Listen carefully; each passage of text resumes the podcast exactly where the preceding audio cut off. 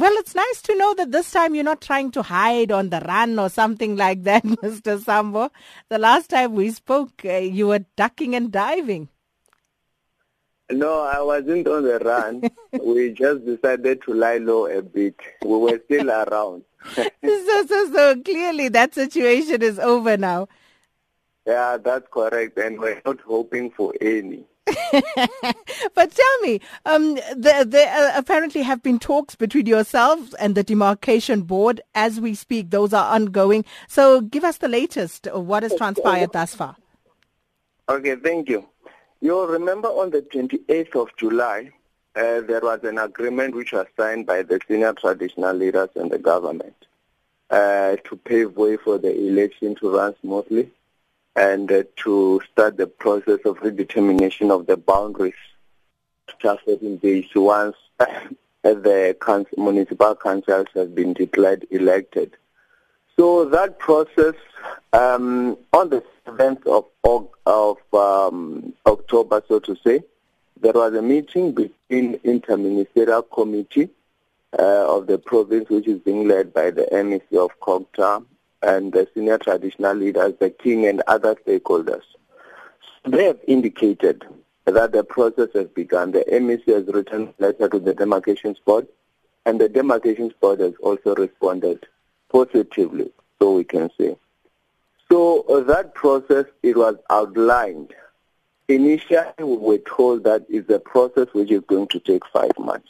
It was accepted by the committee during the confusing part when we did not even have answers as to what was going on earlier on when the government was just quiet with nothing happening. We were doing consultations on the ground as to what do we do, how do we move forward. And people were making their submissions to us as the leadership and also their relevant structures. Um, until we we got the report. We were part of the meeting on the 7th of October. We came back and meet with the structures to give them the report, and then we consolidate with what the people have been saying. They are not accepting the eight months which have been prescribed by the government now. They are saying they want five months. The five months indicate that by January this issue should be sorted. They don't want to. They, they are yet to be disrupted halfway through. We rather have a delay in a year to begin, but the process should be completed. 2017, people don't want to talk about the demarcation issue. It should be a history. So, so they've indicated that if need be, by January, there should be by-election, not much as the program indicates. So, what have uh, COGTA and um, uh, the Minister of COGTA, the MEC, what have they said in this regard? Uh, as far as we know, there were um, engagements in terms of the problem is the section which is being applied here.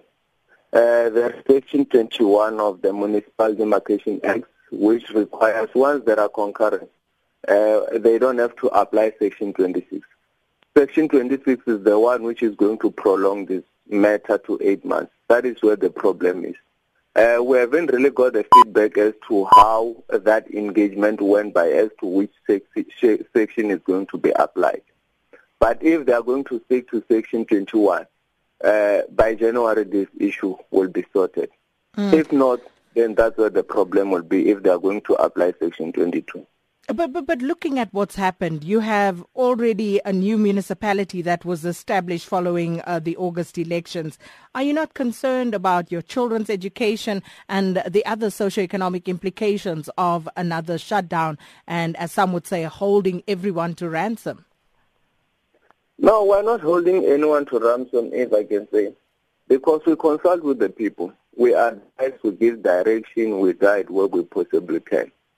Uh, also, at this point, there were those call, uh, calls for shutdown, but as leadership, we have to intervene and put the interest of um, of education at heart and ahead of everything.